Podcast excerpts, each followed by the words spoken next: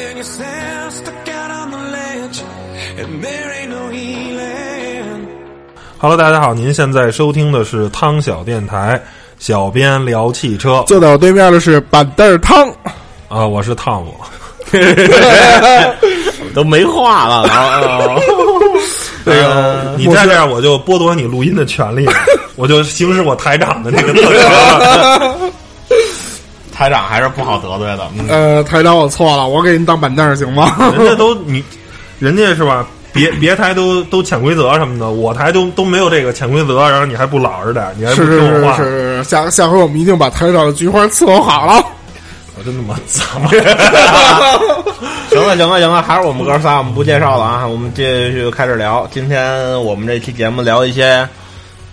应广大呃，不是也不是广大，应这个一个听友的这个呃建议，说让我们聊聊那些叫好不叫座的汽车，我不知道他怎么想的。就是怎么怎么着，就是说你觉得这选题特怪是吧？不是我，我觉得这哥们儿是想听什么？就是听一乐儿吗？。嗯，是吧？可能 是吧？其其实吧，真想聊聊那个四 S 店里边可能会给你使的猫腻儿，因为之前有一哥们儿又在四 S 店待过，又做过汽车汽修厂，现在在汽车媒 体你说的不是我们杜工吗？ 那不是不是不是不是，是是我我那边一兄弟挺啊，没事没。挺有事意思的，哎，对，到时候把杜工一块儿给薅来。杜工东北人，说话可哏儿了。我操，那那必须啊，得乐儿一个。对，到时候咱杜工就没事儿喜欢喝两 口。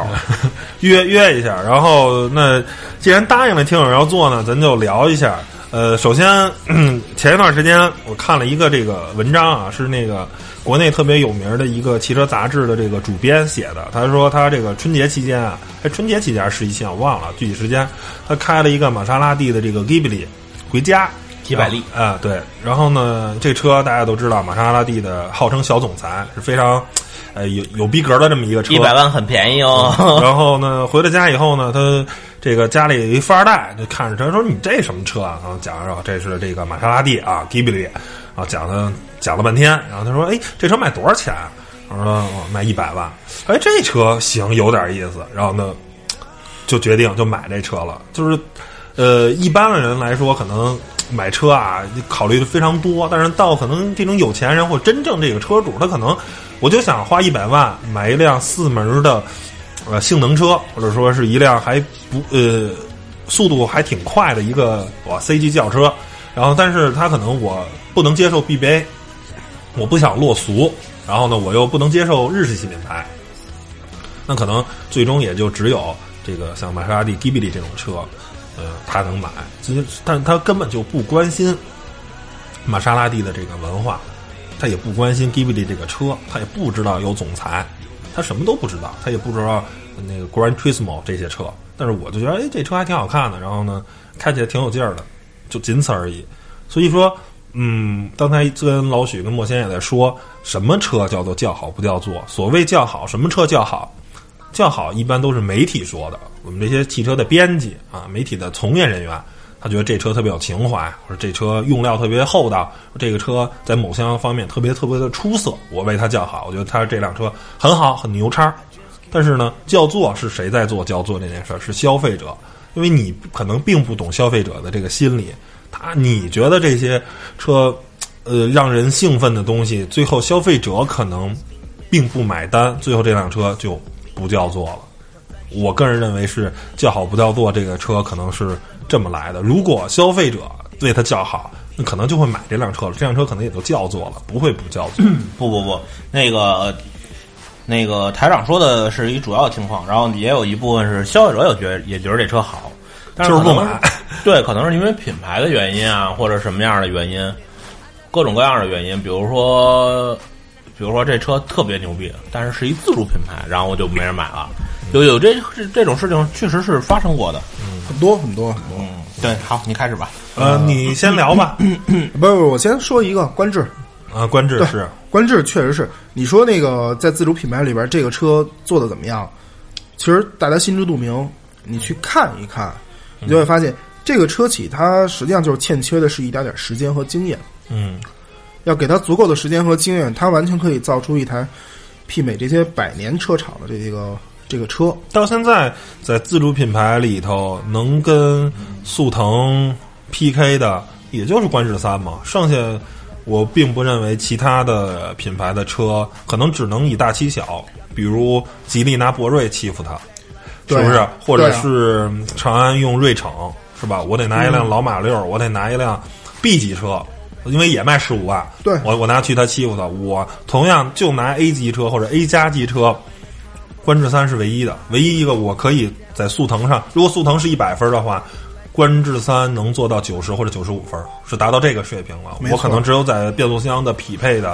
啊逻辑上啊，还有行驶的这个，嗯那个变速箱确实还得再，嗯反正还得还得努，再对，还还得再努努力。但是在但是其它他一的直在进软硬化，啊对对，就是这是一个过程，它需要的一个过程，因为毕竟一个零七年才成立的品牌，到现在没有十年的历史，然后造车的经验也不过三五年而已。我觉得呃它需要走的路还很长，但是很可喜可贺的是，现在的官制已经不是那个官制了。就刚开始的官制是一个高冷的品牌，哎，我就这个车，然后呢，我这车就卖这个价儿，就跟速腾卖的一样贵，你爱买不买。对但是现在呢，它已经放下身价了，然后那时候的观致看起来就像现在的 DS， 对，D I 是有点就是那，就我我很牛啊！欧洲咱也拿着欧洲五星碰撞，当年的唯一一个五星级的，然后拿着红点儿，啊各种满满身的这种光环，满身的这种荣誉，但是呢，就别聊销量， 别骂街，你你跟我聊销量就是骂街，就是就是怎么说呢，很尴尬啊！但是现在呢，包括这个宣传，包括还植入到这个。挑战者联盟，咱最近比较火的一个综艺节目啊，有什么李晨、范冰冰啊、大鹏啊都在里头。等于说，就观致啊放下身价了啊，就是说咱还是聊到销量的事儿吧。我这车一个月卖不了五百辆，这也是个问题，是吧？一一一年都卖不了一万辆的话，这这生产线都都都开不开啊？哈，所以我觉得，尤其现在，呃，我觉得未来的两三年，可能观致能有一个好的发展吧。我觉得会摆脱，我觉得会摆，真的会摆脱这个叫好不叫座这个尴尬的局面。只要在营销端稍微努努力，还有一个就是说，这个我也可以理解啊，消费者就是当天跟墨轩在闲聊天儿说官制事儿，我说我也特别喜欢官制，他说你会买官制吗？我说那只能聊聊媒体价了。如果那车特便宜，我可能会买； 我说如果没有媒体价，你会买吗？我说那我不会，我疯了。我不买官制的原因很简单，就这车没有 4S 店，我坏了没地儿修，而且呃非常就是尴尬。你在北京只有一家 4S 店，然后全国可能也不是，可能都不能保证每个大城市每个省能每个省有一个能 4S 店。然后 呢，呃，这个还不可怕，这个我补一句，啊那个在北京以外的有些城市，就是比嗯如说就是那个奇瑞和以奇瑞为嗯奇瑞为基础，那那个地儿的还稍微多一点，就稍微你去个青海什么的，可能真没4 S 店。还有一个问题就是说，4 S 店只是这两三年的事儿，我出了保，这车我肯定不在4 S 店修。还有一个问题就是说，你这个车这个品牌这么新，很多技师都没有见过这个车，很多虽然是发动机很多原理是相通，但是说我修我跟我没修，我天天都修大众的车啊，你这车我。扫一眼我就知道什么毛病，我也知道怎么修。这车大哥可能一年都没见过一次真车的车，你到那儿修，虽然原理是相通，但是它修起来还是很费劲，就是它很多东西肯定还是有不一样的。所以，嗯，你在后期的保养维护，因为我这个就是觉得，如果是买这个级别的这种家用的买菜车，我肯定是要考虑这些。比如我买一辆豪华车，咱哪天哥们儿混发迹了啊，咱买一辆大牛逼车，那我肯定不考虑这个，咱就去四 S 店，不考虑这什么好修不好修这事儿。那你如果买一个家用的代步车、买赛车，这个后期的维修保养一定是你所考虑的这个项目。然后，但是如果是这么一个品牌的车的话，有这后期都是问题。所以，这也是你刚才问我你会不会买观致，我说我我现在绝对不可能买观致的这个到原因之一。其实我觉得这个可能就是困扰很多听友的一个一个因素啊。嗯，对于这个，其实对于这些叫好不叫座的车，有很多很多因素，比如说呃好不好修车。嗯，前两天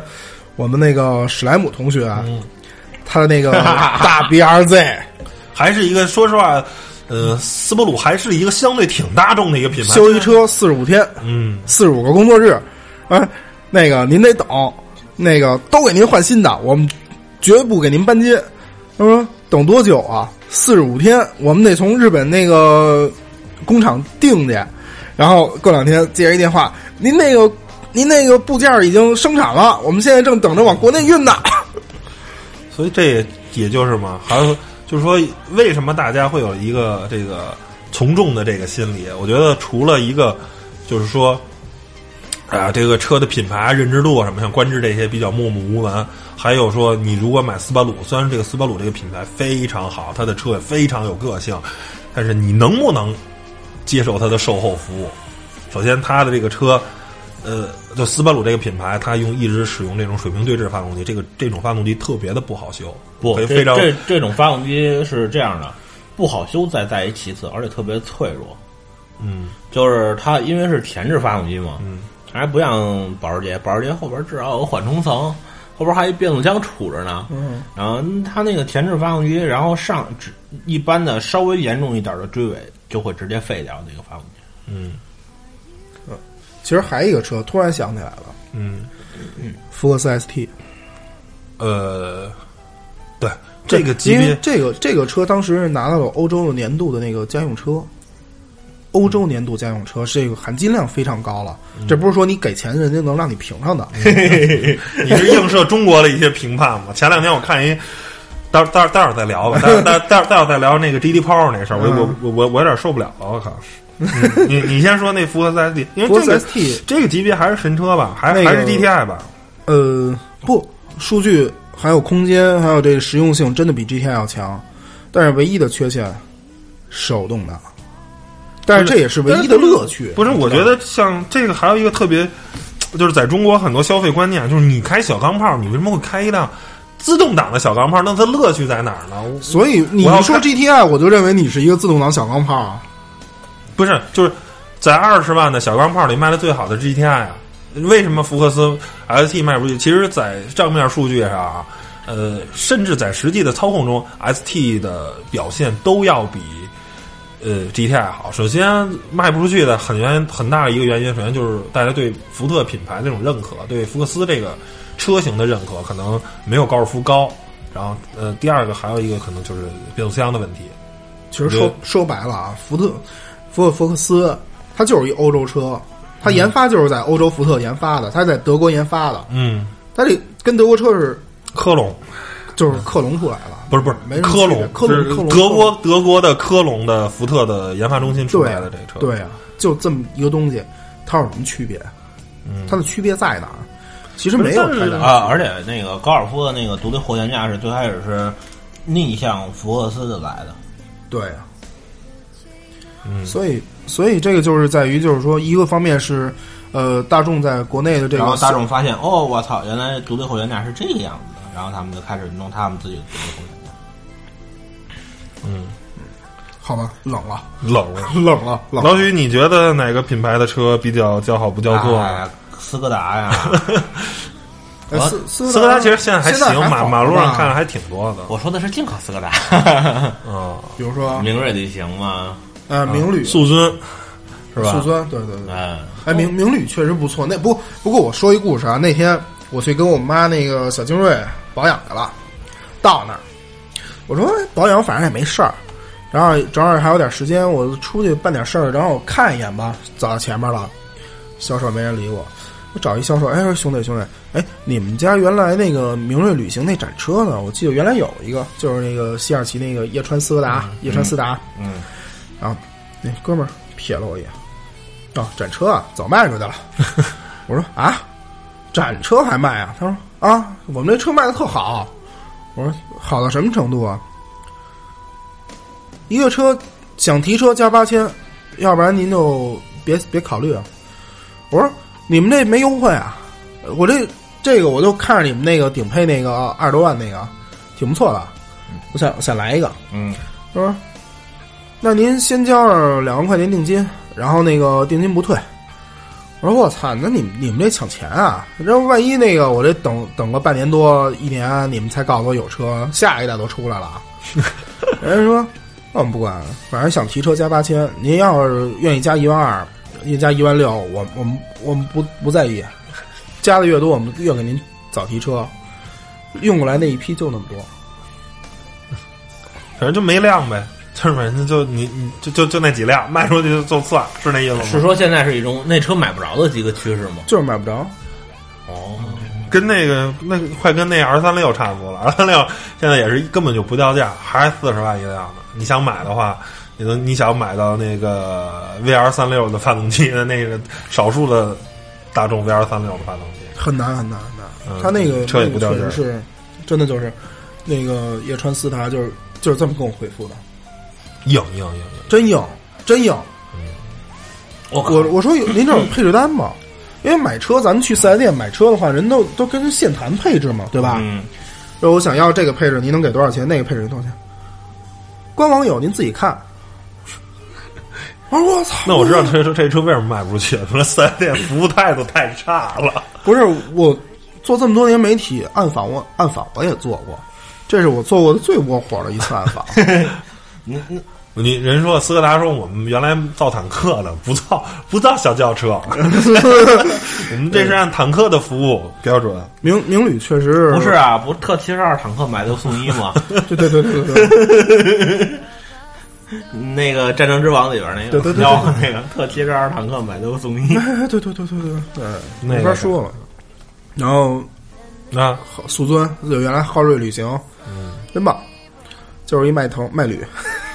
是，就是反正斯柯达那些车，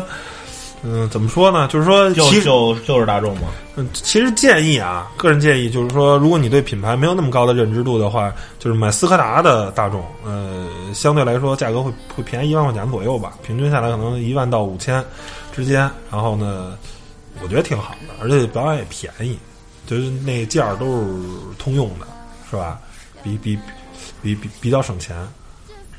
嗯，而且吧，斯柯达是这样的，有好多东西大众不给你装啊，他给你装，这个特别好。还有，我这说一个吧，我觉得，呃，马自达这个品牌的车不能说完全不叫座啊，反正卖的也一般。全系 呃，马红马六，红马六红马还六凑合，红马六还。凑合。呃，那就是个说总体来说，其实当年那个马六旅行，啊，马六旅行好车也是，就是马六是很早在当时是没有人使用这个，呃，马自达是使用这个双叉臂的这个悬悬架，然后在当时是绝对是全民都在麦弗逊时代，它就使用双叉臂了，然后。但是这车，反正现在到现在，其实不是说马自达就是号称日本的这个宝马嘛，一直在驾控方面啊、操控乐趣方面，它是有非常高的这个追求。但是，嗯，怎么说呢？就是马自达在中国市场呢，还是营销吧，营销方面，嗯，做的不好。然后它车，呃，就我觉得，呃，颜值确实有比较高，但是呢，可能只能打动年轻消费者。对于、那这个、但是年轻消费者又没钱，呃，对它，因为你包括马，实际上你考虑，你看马三啊，当时我我跟哥们儿也聊过，当时哥们儿最后买了一个手动挡福克斯嘛，那车好像才十二万块钱，但是你想，你买马自达，你买一个一点六一不是一点五的马自达，你可能觉得不认，想来二点零的吧，二点零的就到十八了，八万 了，对对，就很贵，就有有有有有点买不起。买阿特兹呢，这这这这这这个阿阿腾呢也不便宜。就是你对一个刚，就是对一个二十五六岁，就是什么人会对新的阿特兹买账呢？就肯定是三十岁，尤其是二二十七八岁之前的这些年轻人，人接近到三十呢，可能就偏中庸但了，实际上这堆人是那会儿最没钱的时候。穷啊，又买不起。您这车动辄就二十几万。所以就是很尴尬，哎，喜欢不喜欢？谁都喜欢。你说这新的这阿特兹好看不好看？都说好看，但是人到三十了，可能就我就追这个中庸了啊、我也有钱了，不行来 A 四吧，甭管 A 四行行不行，我来奥迪吧不是，嗯最起码是奥迪，或者我来一个迈腾吧，来一帕萨特吧，对对对对对，或者来一雅阁吧，就开始往中庸这块儿走了。人对这个这个这个车最张扬个性的时候，我想买，但我没钱， 所以特特别尴尬。这也就是这个人马自达这个车，甭管马三儿啊、马六儿这个昂克赛拉啊还是这个新的阿特兹，嗯就反正按理来说啊。应该是，我觉得马路上应该比它有更多的数量。不是说现在卖的不好，其实销量还凑合。但是我觉得应该，当按理来说，它应该卖的更多。现在说白了，现在能卖出去了，是因为就是新毕业的那些小孩儿工资普遍比原来提高了，并而且而且就是说，包而且括关键是父母啊，父母的生活水是水平也是比较高的，所以他们有能买钱有有钱对，有点钱了，嗯而且大部分他们的父母正值是六零末七零初那一代人，嗯，然后这一代人普遍是走仕途的多，嗯，然后各种各样的机缘巧合吧，反正就比咱们那波父母有钱的多。其实吧，我觉得不是说父母有没有钱，啊不，跟这很嗯对小孩买车跟这有很大的关系。是我母亲跟我说嘛，那个想换车，咱就换。嗯呃，我给你掏。但是我当时什你么想法？脸上过不去，我说打脸，真是真是，我我说实话啊，我一个月挣这点工资，嗯，又养我相机，然后自己还得生活，对，还得然养一后媳妇儿，然后结婚之后还得往家里交一份儿，嗯，我没有钱去养车了，嗯，那我不如我就开着我这福克斯就就地锁开着就完了，对。对，我就开着我这福克斯就完 这了，地因锁为了，地锁了，地锁了。因为因为我这福克斯完全够用啊，嗯，对吧？我现在这高六基本上我妈我爸在开， 我那个都不开了。对，一二八手挡完全够用，我想要什么都有，对吧？嗯我想要的我都有，而且设计说实话比现在的福克斯好看多了。嗯您见仁见智， 见仁见智。我我还行吧，他那是三厢的，他那不是两厢的，两厢的那个就确实有点难受。对，三厢三厢，我那个三厢那个确实是，而且内饰设计真的比现在的这个干净。现在这个内饰设计太脏了。嗯，好吧。眼红还有一个我想说的，其实不是具体的品牌了，是一种车型，因为就是旅行车是吗？，对对对，因为所有的听众都知道我是一个旅行车的这个拥趸啊， 我也在节目中说过很多次，我特别不明白啊，就是说为什么 SUV 这种车型在中国的这么火？你真的越野吗？你你懂低速系四驱吗？你懂非承载车身吗？可能很多人很多人都不懂，对越野也完全就是一点都不了解，然后他就是得非得买一个 SUV。嗯，但是旅行车尤其说到奥迪啊，有 Allroad 的车系，你剩下普通的旅行车也一般啊，比轿车稍微底盘高一点点。然后呢，有一个大屁股可以装特别特别多的东西，我就纳闷儿，这种车不就是应该这个人类汽车史上最完美的设计吗？而有一个 bug，怎么了？旅行车有一个最大的 bug，旅行车有什么 bug？后座，后座脏，怎么了？后座。如果是一个 A 级车的旅行车，它的它的后座是跟 A 级车是一样的，嗯但是一个 A 就是一个同样是一个 A 级的 SUV，就是紧凑级 SUV，它的后座是可以调俯仰的，并且车要稍微宽一点。不是是，但是呢，你可能在座椅空间啊，我承认，就是说旅行车在空间方面呢，可能会稍微输给这个 SUV，但是呢，你在油耗呢，在驾驶乐趣，在综合的情况下，肯定还是要、不要优于不 SUV 的。不是不是中国消费者不你在要了乎这个解中国消费者选车的那个风格，是是他也是，嗯，这车嗯够漂亮，价格合适，够大，哎，够大，还高，哎，有面儿，嗯，对吧？行了能跑就是就是它了能装，好看，便宜，然后又有操控性，然后还要那个动力哦好，操控性他们是不在乎呃的。 SUV 要要有什动么要操控动性要动力好，啊，然后那个超个车不费劲，这就是中国消费者。对啊，就是就是我之前跟人说过，我我说的话很不客气，很直接。就是墨轩是一个很直接的人，就是消费者很操蛋。这话我我说白了，就是有一天那个同志们看完了这个东西，说有时候听完了就觉得。操，这墨轩说话太那什么了，就该喷他两句。我说大家随便喷，因为什么呢？因为这是一个事实。因为我们买车不是一个人在买，而是一家人在买。嗯，我要考虑到家里人。对，这跟结婚就一样。 对，就是说，要我要，换句话说，要是我一个人吃一个人吃饱全家不饿，自己挣点钱，那我我愿意去花花点钱买一个二手的那个 BRZ，嗯，对吧？没事儿，马路上飘两下，找找个找个没人的地儿飘两下，玩两下，对吧？可是，一旦结婚之后，马上要面临有小孩儿，嗯，对吧？Wagon 可能是我最好的选择，嗯，但是我们家老太太呢，就希望能有一个 SUV，因为没事儿呢，去野地玩玩呢也行。但是我那最后你就买野野地地 了是吧？不，然后我我就跟他说，我说实际上挖根咱家就是跟福克斯嘛，比福克斯底盘高，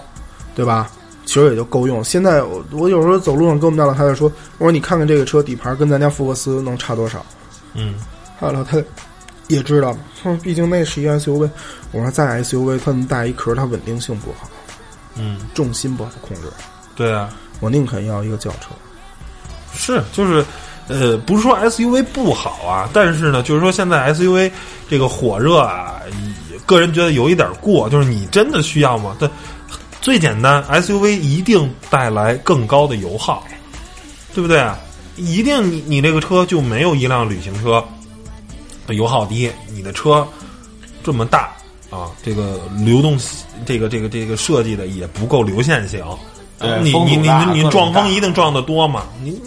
最终一定就是费油。那你呃怎么说呢？就是说，呃，也可能是现在一个就是比较尴尬的啊，就是说中国这个呃汽车保有量还是不够多，就是人可能家庭啊还都是大多数啊还是就一辆车，你一辆车你可能对这辆车的诉求就比较多，我希望它又能拉又能装又有面儿。然后呢，你有太多诉求在这里面了，呃，可能 SUV 确实是一个相对来说最最好的解决方案，没有办法，因为一辆车要承担这个多面手的这么一个角色。嗯呃，旅行车呢，可能呃，对啊还是文化逼格这块儿的。但是你要真买一舒婷 Brag，那木地板你也不敢往上乱扔扔扔扔那个咸哎带鱼什么，的。对了，一说叫舒婷 Break，你知道舒婷 Break 跟 Wagon 的区别是什么吗？什么车能叫舒婷 Break？什么车叫 Wagon？你知道吗 wagon wagon 其实从外观上你就可以看出不来，不是跟外观没有啊关系，好了，哟，这长这样这呢长这样了，长这样了你，台长教我也是刚学的，现学现卖。所有的轿车基于轿车底盘变成的旅行车，有大屁股的可以叫做 wagon，基于酷配车型升级来的才能叫做 shooting brake、哦这是一个贵族的车，就是当初他们开的这些轿跑，装了一个大屁股去打猎，这就叫猎装车嘛。所以你看 CLS 它本身就是一个轿跑车型，嗯，哎，所以太妖娆了，哎，对，所以就那应该就是像 A 五、A 七那种那种车，你如果变成了旅行，那肯定以后就叫 RF 七舒婷 b r 那个，就不能叫 R 四 R 四六 Avant 了，就不能叫 Avant 了。长见识，长见识，长嗯，真长见识，长见识了，长见识嗯对了，对长见识对了。，叫好不叫座，舒婷 b r 也是，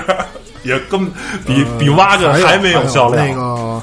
其实现在国内的跑车文化相对起来一些了，实际嗯上就是不是，我觉得还是烂逼烂的，还是对，但是但是那个什么，都是比什如说么那个炸街呀、零四啊，就这些，呃没马自达没什么意思。 R 叉七、R 叉八，嗯，我觉得这系列的车真的是叫好不叫座，大家车迷都知道，哎，这车真棒。哎，对，但是你买吗？但是说实话，人一想，我操，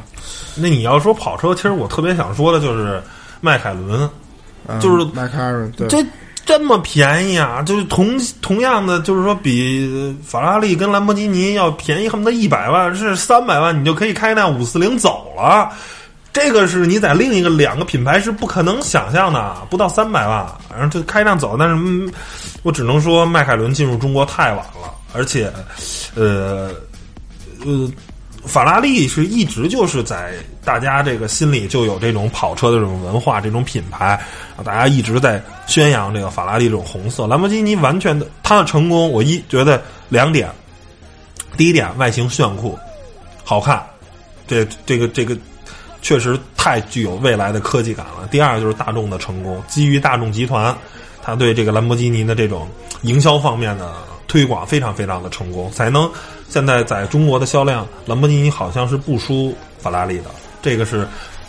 在正常，在别的国家可能不太能想象。嗯是这样，最早啊，嗯，最早跑车这块儿是因为法拉利是当时是三四几来着，先进了中国嗯了，就那阵儿。那阵儿中国人不知道什么是超跑，然后就是先进的那是法拉利，中国一直都是这样嘛。先进的是大众，哎，操，大众好；先进法拉利，哦，操，法拉利好，就是这样的一个东西。你其实，你你要说论超跑的话，你说那法拉利还是世界第一品牌啊？那你对不对？不是性能上真不是，哎真不是咱不说真的性做能不到第一的，嗯不，咱们不聊性能，聊历史，聊文化，聊整个车系的数量。那你你这兰博基尼一就大牛小牛，大牛小牛，一个两款车呢，你怎么能扛起世界第一跑车品牌的？你再看看法拉利，它它的产品线的丰富，嗯，而这且个到现在，兰博基尼都没有真正一一一款意义上的神车，没有一个撑门门面的。法拉利有拉法，嗯你你你大耳挖有九幺八呀，兰博基尼有什么 L 迪 P 亚 b 底哈布那那你你咱就说刷数据啊，刷纽美最快圈速啊，那你你根本就没戏啊，哥。对啊，是吧还不如菜牌呢。就是说，就是兰博基尼单以，我不是说兰博基尼这品牌不好啊，但是说单以产品的实力来说，我觉得甚至它连迈凯伦可能都都都不够，它它还没迈凯伦的产品线丰富呢。迈凯伦还有六七五、六五零，呃 P1 呃 P one，然后五四零、 540 570啊，对，它那产品线还那么丰富呢。啊虽然就是一款三点八 T 发动机打全家，哇塞，所有的发车都装的这款发动机，但但产品线还够丰富的。对啊牛儿就是大牛小牛儿，没有别的车了。对啊，作为一个完美的男人，一定要有两台 五七零。一辆 LX 五七零，一辆，嗯我觉得不，但是哎，五七零不太好看，实话实说，还是还是六五零好看。嗯或者 P one 吧。但对说说到迈凯伦，就是最大的，我个人觉得，就是说，因为有 P one，还有包括更早之前的 MP four 十二 C，它的那种设计啊，都特别的凶。然后呢，一直管它叫做邪恶的笑脸。它那个灯像一个眯缝着眼睛，然后跟这个下面这进气格栅形成一个特别感觉坏坏的这个样子。但是其实五四零什么就感觉特乖，你知道吗，就没看着不坏。你说一个超跑，然后它就本身就挺邪性的，然后就那么一个品牌，就是你看着那车就是坏男孩嘛那种感觉，然后结果你那个车没有那种那种感觉，啊所以我觉得迈凯伦在中国现在的这个销量不太尽如人意，可能也是、呃，还一个嗯啊。 Lotus， Lotus 的咱能不提了吗？我那你这没办法，不是车很一般，呃，不，不是青年莲花，我不是说青年啊，就那那不就一大号卡丁车吗？你卡丁车卖五十多万，谁要啊？干嘛使啊，哥？人家玩的是一个乐趣，就是他那个东西，你像那个之前他们的工体那店那个老板，有人做一个采访啊，特别有意思。嗯那个就是店里边放了一个模拟机，嗯，你要在这个模拟机上能把那个老板的那个圈速跑赢了，嗯，那我给你优惠十万，立即马上就优惠十万。这个他们做的这个，然后优惠十万，我操，还依然还很贵啊。 对这个刨去这个不说啊，但确实是它这个是很有意思的一个东西，就是他们、他们这个玩的这个东西是很有意思的，包括当年的那个怎么说啊？我觉得当年那 MG GTB，嗯，很叫座，也很叫好，但是到后来就真的是一代不如一代行，MG 就不提了。啊，嗯，突然想起来了，哎，沃尔沃我觉得也挺叫好不叫座的。哎，沃尔沃还行，现在路上挺多的，啊你我是嗯主要是沃尔沃亚太是吧？S 六零 L、对 XC 六零叉 C 六零对，这些车还凑合，但是总体来说，真的沃尔沃的比较比较有意思的车反而没人买。 C 三零、 C 三零对，然后现在 V 四零，V 四零还比较多。 V 四零比较多，V 六零。 V 六零还在马路上还真见过几辆，反正也挺难得。见过，好几个呢，我就是总体来说，在豪华品牌中，沃尔沃的销量仍然是一个然后相当差的数字。凯迪拉克，凯迪拉克也是，凯迪拉克还是凯迪拉克还好吧？还是我觉得还是断档吧嗯差，点断断档断，档一是断档，二是就是说凯迪拉克现在卖的最好的就是 ATS 跟 S R X，叉 TS，呃不是 S R X，那个 SUV 那那也不算 SUV。轿车最好的是叉 TS 跟 ATS，其实凯迪拉克也是在嗯大概有十年的时间吧，从九十年代到两千两千二零一零年前期，就一直靠 CTS，一直就靠那一款车在撑着，一直就拿那一款车在撑。不是有 STS， STS 是最近这几年，在当时没有啊。不是不是 X 是 S，哦哦，你说赛威呃赛威威啊 S L S 那是哦对 SLS 对对对哦，美国是 STS，啊，但是那个车在国内已经停产了，对啊，我知道啊，但是那就车当时当时当时那个车正经是比 A 六要好很多的，对，而且还有屏幕呢，对，然后直直逼是奔驰 E 级的车，还是觉得就是凯迪拉克的那种钻石的那种设计啊，那种东西，就是喜欢的人会特别特别的喜欢。然后就在当时，我记得是我高中的同学，他的一辆，当时我们俩喜欢车嘛，去聊，我说你的梦想的 dream car 是什么？他说就是一辆 CTS。然后他最后他现在买了一辆 SRX，它是一个凯迪拉克这种。特别喜欢凯撒。那后来怎么？买 SUV 呀？ 就是 啊，因为他结婚了，生孩子了嘛。你看我说什么来了？刚才刚才 就是这中一定是妥协，因为他这个他也是一个特别孝顺的人嘛，就是说家里说再买一辆车，虽然他他是他自己出的这款车的全款，然后他是要征询他爸的意见，说爸，咱家买一什么车，就品牌、车型儿他定，车型儿是他爸定。他爸说他本人他们家有一捷达，说轿车就别买了，要换咱就那还拿捷达换吧。你摇中号，咱来一 SUV 吧。然后哎周末对能、 能出去玩玩。这话说的是一个点子上了，就是很多人都觉着轿车没法玩，就得 SUV，这是第一个。其实不是然然后第二点呢，就是说我之前我开们家轿有我们家有一辆轿车了，我要尝个新鲜，我要看看 SUV 什么样。不是您家里新添一辆，不能添两辆轿车啊，总希望一个宽敞大一点的嘛。可不是是说，他说并他说 SUV 的时候，其实是带着一种未知，对对对对，他并不知道 SUV 能给他带来什么，他只是就因为说白了，就是很多情况下是一种新鲜感。说说白了，那个小了吧唧那 GLA。A 级车平台就是 G L A 级的平台，我哦知我知道我知道，然我后知道然后我知道，然后消费一 过一听众过也一知道过减减震，一过减震，我前两天正试了，过一个过一个减减速坎儿，哐当，哎，第一下还行，第二下当，我操，这磕脑袋呀！ 只能说你个儿太高， 老许就磕不着。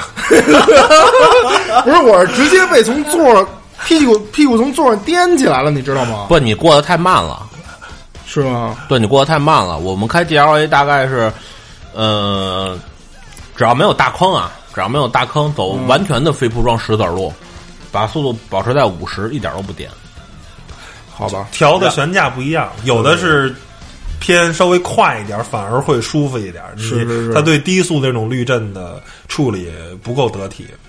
对，确实是这样。比如说那个自由光也是，自由光也是，自由光那个过那个减速杆二十的时候，当当， 其实一说，然后那个自由那个，然后我们后来又试了试，然后就是过那个就是去四川那边景区嘛，路也比较烂，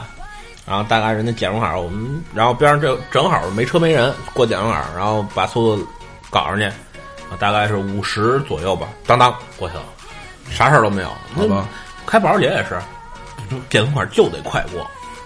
其实吉普不能也太慢，是不能太慢。也是一呃个，突挺然想挺想起叫来好不想叫起来座。一台车，刚才一他一说自由光，北京四零，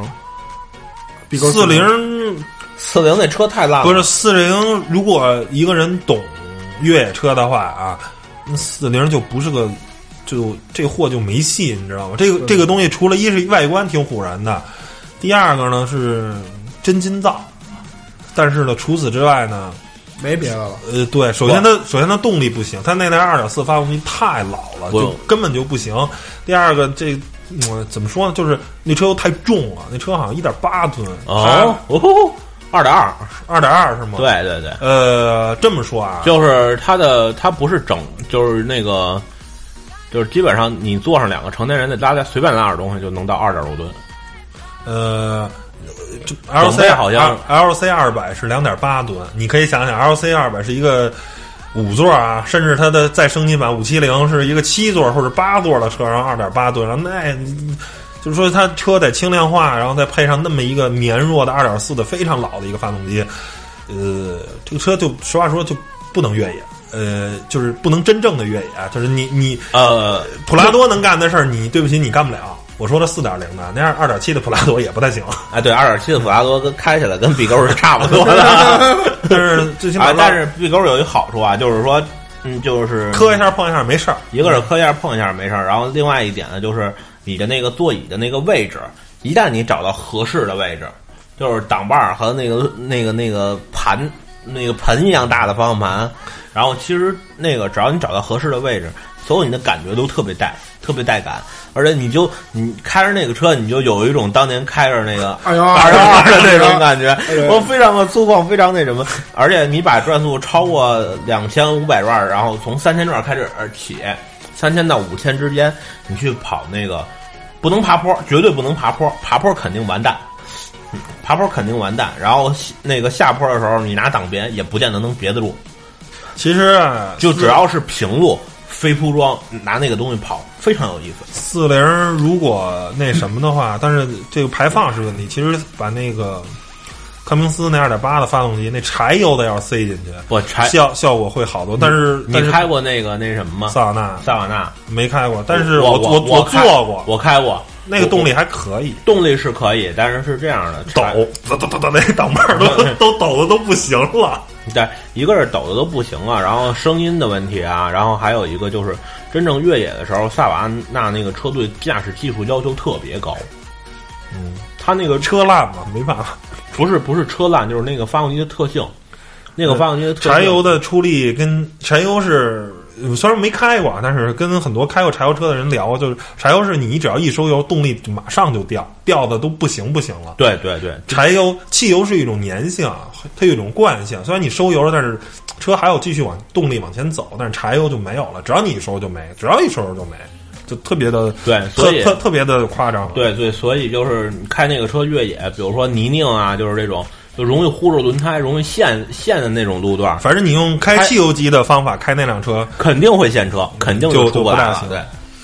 然后呃这个叫好不叫座说的差不多了，然后把那个 TT Power 那个说一下，这不是我要看不下去了，就前两天 TT Power 评了一个。二零一五中国车辆可靠性研究啊，这这么一个报告。然后呢，我给你念一下排名啊，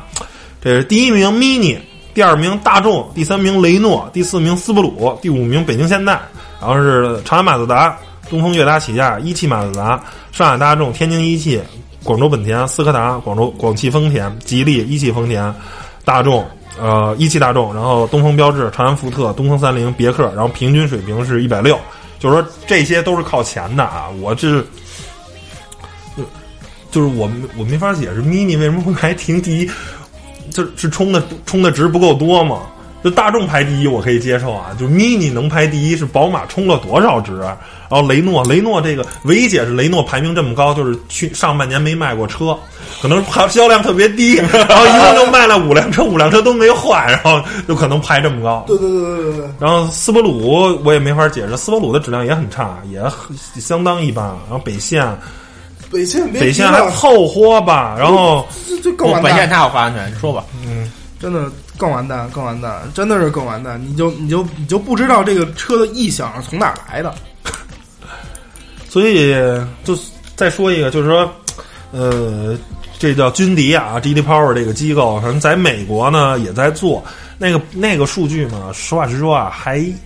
仅供参考，呃，可信，嗯，但是呢也不能全信。但是我觉得 GD Power 在中国就完全就没法信，就就是就看谁充值多嘛，谁充值多谁就谁就排第一，我这。这个数据我你这个都我都不能想象，mini 常年在美国 GD Power 排名倒数倒数前五，肯定跑不了。就本准保有 Mini，有 Smart，啊、有大众啊、有三菱什么的，反正就这就就这几个兄弟吧。常年就是倒倒数路虎什么的，就常常年倒倒倒数前五名，永远都有。然后你结果你在中国这个榜 mini 排第一，哇不是塞！，人家是不是放反了呀？那我接受不了丰田怎么在水平线之下呀？ 哇，丰田 因因为丰田没给他充值，可能吧，哇塞，然后这个，就这个，反正怎么说呢，就是，呃，还最后还要说一下丰田跟本田，你看这这两家品牌的车就很少有，就是他他家的车就是叫好又叫座，啊，或者说哪怕都不叫好，但是叫座，不啊不啊，有不叫好不叫座的，但是绝对没有叫好不叫座的。什么叫既不叫好也不叫座的车确实有，啊？呃，不，早年间有一款叫好不叫座的，就是老雅力，老老的那个雅力士，嗯，哎，不是那个丰田的那个 EZ 卖的就不怎么样啊，逸致啊，对啊，逸致是既不叫好又不叫座，其实那车还行啊，一 MPV 还哦，不行，傻贵傻贵的，嗯，又贵，然后又糙，然后那个动力还不行。但你觉得，其实也从来没有人给卡罗拉叫好啊，叫座儿，他没就一般人说你买你买卡罗拉干嘛，是吧？就这个车没有任何特点了，但是卖的就不错，对啊这个你无这个无可厚非，这样的事情很多就呀、不叫好嘛，但是叫座，对这种这种很很那什么。就是本田也是嘛，呃本田还稍微好一点，尤其是丰田，说凯美瑞，卖凯美瑞干嘛？凯美瑞确实好啊，呃，就就是很中庸嘛，不是啊，凯美瑞，凯美瑞混动确实 好啊，省油是吧？呃，凯美瑞混动确实好啊，啥也不说了。世真是界啥上也只有两种混动，一种是丰田的混 动，一种一其种是他其他混动厂其他厂商的混动。 啊，行不是吧。为什么说凯美瑞混动好啊？那个哎，对，还有一事儿，汽油机发动机匹配的合理，对，那绝对丰田那是不是？不是不是，我不是说它匹配，就是说我多大排量的汽油机跟这个动力的电动机匹配的非常合理。嗯，就是你像普锐斯，普锐斯超了一百二，然后马上那油耗唰，不是啊就上来那了人家这合理啊，中国限速就一百二，我为什么你不能超一百二？不是不是不是，就说白了，你在城里堵得跟狗似的，普锐斯非常省油，但是只要是上道路高速就完蛋了不，道路一畅通了，普锐斯就完蛋了。呃，你懂这节奏吗？就是不是？那你如要果是你这能么说的如话，果你能走着环路，大概是八十的，就是按照八十限速走，普锐斯在环路上按照八十限速走，这个这个时候，它的油耗是你你比城里堵一步一步往前挪要这是所有混动车的特点，因不为不不不不是这样的，像凯美瑞混动、雷雷克萨斯 ES 这两款车，在什么情况下油耗都差不多，除非你严重超速，嗯，就是一百二。那你能接超受过就是怎么开都不省油的车吗？比如我奥迪 Q 五 混动，就是你怎么开都不省油， 都比正常的要费油。 可能除非是极堵车的情况下，但是呃，很不好，很不幸，咱十一时候那场试驾中没有这样的路况，就正常开它怎么着都不费是油。那个是凯美瑞混动还有雷克萨斯 ES 这两款车不一样吗？嗯这两款车在任何情况下都省油，嗯，嗯，就是高速的时候，它那颗二点五，它那那它那颗二点五四缸就绝对能支撑这个车的那个动力。嗯，然后也是高速运转，然后正好是汽油的这加个工的怎么说呢？就说在最后说说随随便说两句，就是说混动车在呃高速的时候费油是一个很正常的现象，因为那时候电动机是不工作的，然后但是电动机跟电池组。呃，会给车增加负额外的重量，然后呢，发动机会有更大的负荷，这时候比普通的，呃，单这个汽油单动的车要费油，这是一个很正常的事儿。但是，如果您长时间不堵车啊，长时间跑高速的话，我觉得实在没有必要买一辆混动车，没有意义。这个。呃，我觉得能能接受的，就是我目前看见的高速也省油的，就就就是凯那个 ES 跟凯美瑞，嗯，好吧别，的真的找不到了，行吧。然后这期啊，洋洋洒洒聊了这么多，从聊了好多没边儿了。对对，但是这也是我台一贯的特点。啊反正，呃，反正最起码在前半段聊的还是叫好不叫座吧。最后反正也不知道怎么就聊到混动跟这个 DD Power 了，行吧。反正嗯谢谢大家收听吧。然后本期节目就先到这儿吧，谢谢大家，拜拜。拜拜拜。